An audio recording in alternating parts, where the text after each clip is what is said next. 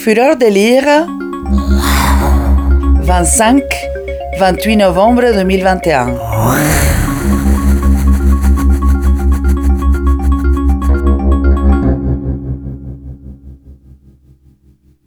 Bonjour Maïtou Perret. Pouvez-vous vous présenter en quelques mots? Euh, alors, je m'appelle Maïtou Perret, je suis artiste, euh, je vis, euh, j'habite à Genève et je travaille principalement euh, autour, avec des médiums comme la sculpture, l'installation euh, et parfois je fais de la performance et des films, euh, aussi un peu de peinture. Enfin, j'ai une, pratique assez multi, comment dire, multidisciplinaire. Ouais, c'est ça, j'ai une pratique assez multidisciplinaire. Et, euh, et, je travaille aussi pas mal avec euh, le texte. Disons que l'écrit fait partie de mon travail depuis euh, le début. J'ai fait des études de... Avant de décider de faire de l'art, j'ai voulu être écrivain. J'ai fait des études de lettres. Et le, au tout début de... Enfin, les premières choses que j'ai montrées en tant qu'artiste appartenaient à un ensemble enfin, était, euh, était structuré autour d'une autour d'une histoire que j'avais écrite qui s'appelait The Crystal Frontier, qui était une, euh, une narration autour d'un groupe de femmes parties vivre dans le désert du Nouveau-Mexique euh, en sécession en quelque sorte avec le monde euh, contemporain. Merci. Et où sommes-nous aujourd'hui? Dans la bibliothèque de mon atelier qui est un atelier donc à, à, Genève. Oui, que je partage avec une autre personne et donc c'est d'ailleurs plutôt ses livres que les miens, mais euh, c'est néanmoins la bibliothèque. Et qu'allez-vous nous lire? Euh, Je vais lire un extrait de Moby Dick d'Herman Melville. Dans quelle traduction? Euh, C'est la traduction d'Armel Guerne qui date, je crois, des années 50. On vous écoute. Il eût été pratiquement impossible de piquer les harpons à drague si, dans son avancée au cœur de la horde, notre cachalot n'avait pas considérablement ralenti l'allure folle de sa course. De plus, au fur et à mesure que nous nous étions éloignés de la périphérie vers le centre, le plus terrible du tumulte était allé en s'évanouissant. Tant et si bien qu'à la fin, lorsque le harpon de notre ligne lâcha, et que le cachalot qui nous allait s'enfuit tranquillement de côté, notre air faiblissante nous amena, glissant entre deux cachalots, au cœur même de la horde. Et c'était comme si, des chaos d'un torrent de montagne, nous avions été précipités sur le calme miroir serein d'un grand lac dans la vallée. On entendait bien encore, d'ici, les roulements d'orage qui grondaient là-bas, dans les étroits vallons marins serrés entre les cachalots les plus éloignés de nous. On les entendait, mais on n'en sentait plus du tout les effets.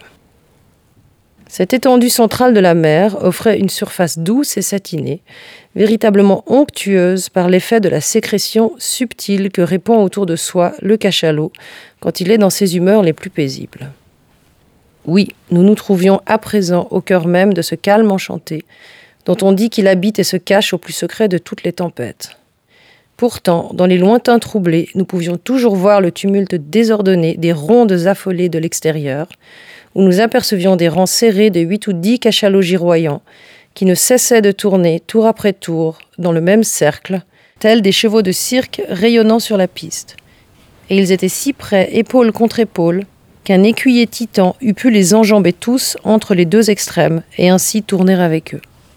Mais à cause des foules tout immobiles des animaux qui se serraient de plus en plus en approchant de l'axe cintré autour duquel se déployait la horde, il n'y avait pour nous aucune chance d'échapper. Il nous fallait attendre qu'une brèche s'ouvrît dans la vivante muraille qui nous entourait.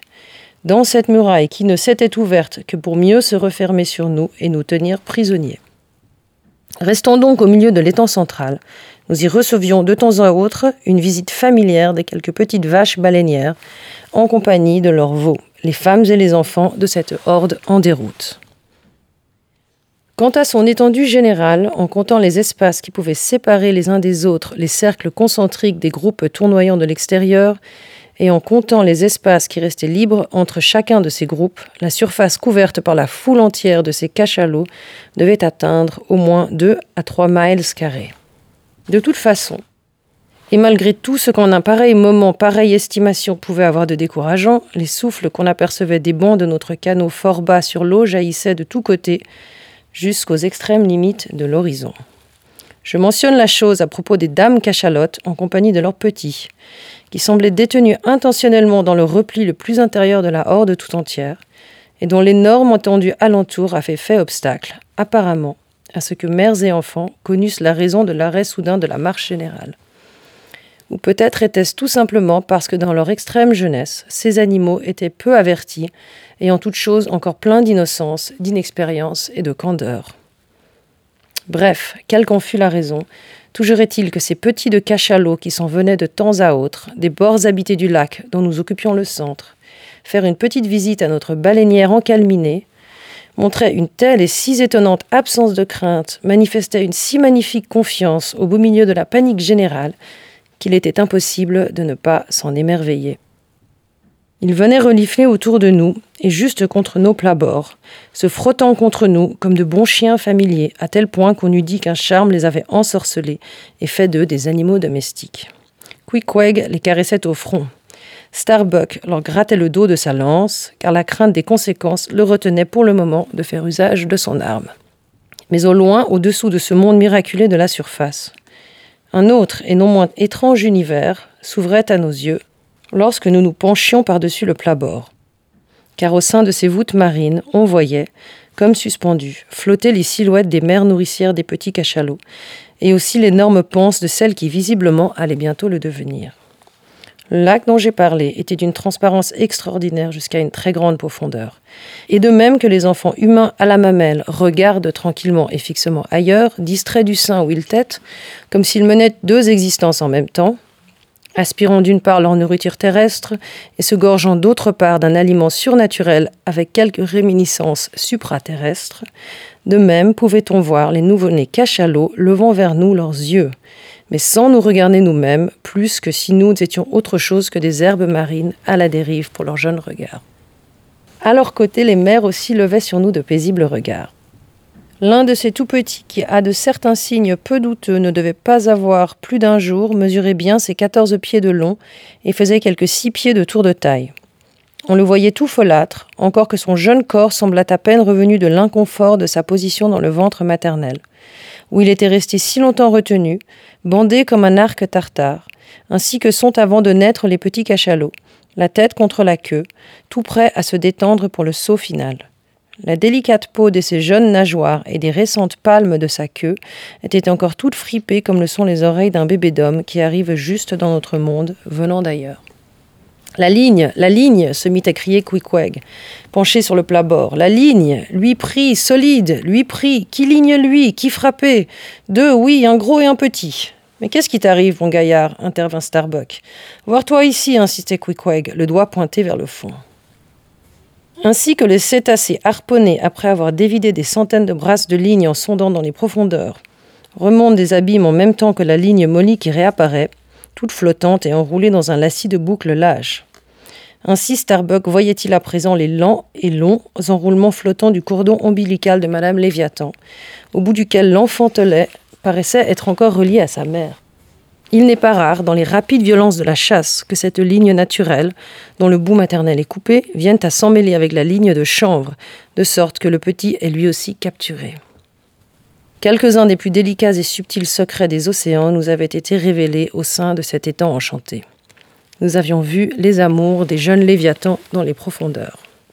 Ainsi donc, et bien qu'elles fussent entourées par les cercles tourbillonnants de l'effroi et de la terreur, les créatures impénétrables du centre n'en continuaient pas moins de mener tout tranquillement leur vie, libres de toute crainte et de se livrer en toute sérénité aux délices des épousailles.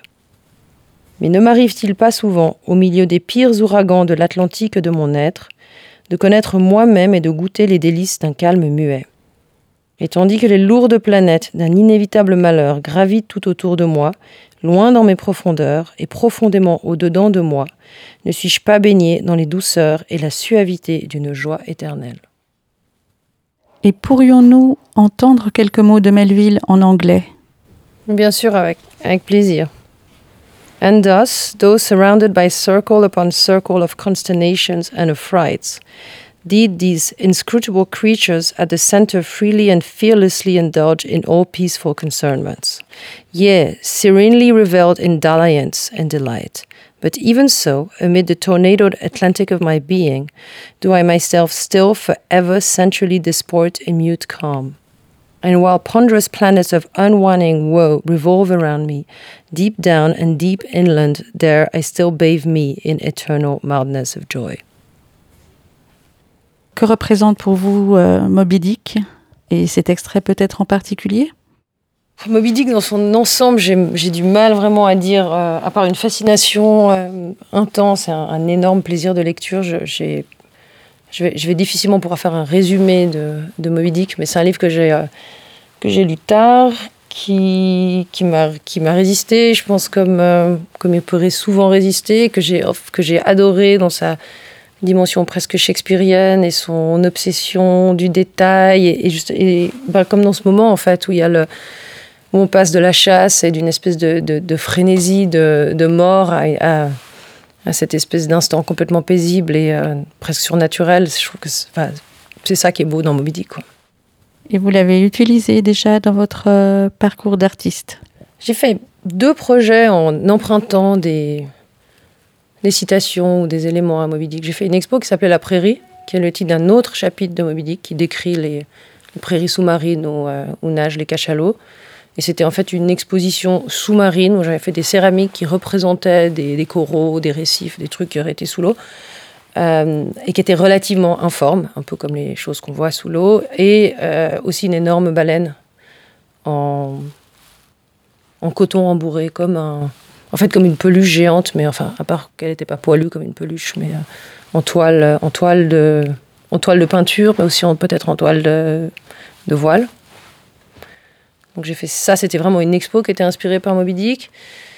Et puis j'ai fait euh, un, travail en tant que curatrice pour le, le MAMCO, pour un de leurs euh, stands à Argenève, il y a, je crois, on a regardé 8 ans, euh, qui s'appelait Armada et qui était inspiré par ce. Euh, où j'avais utilisé en fait le dernier paragraphe de ce texte comme, euh, comme ticket de presse. Merci. Fureur de lire 2021 un festival littéraire de la ville de Genève. Organisé par la Maison Rousseau et Littérature.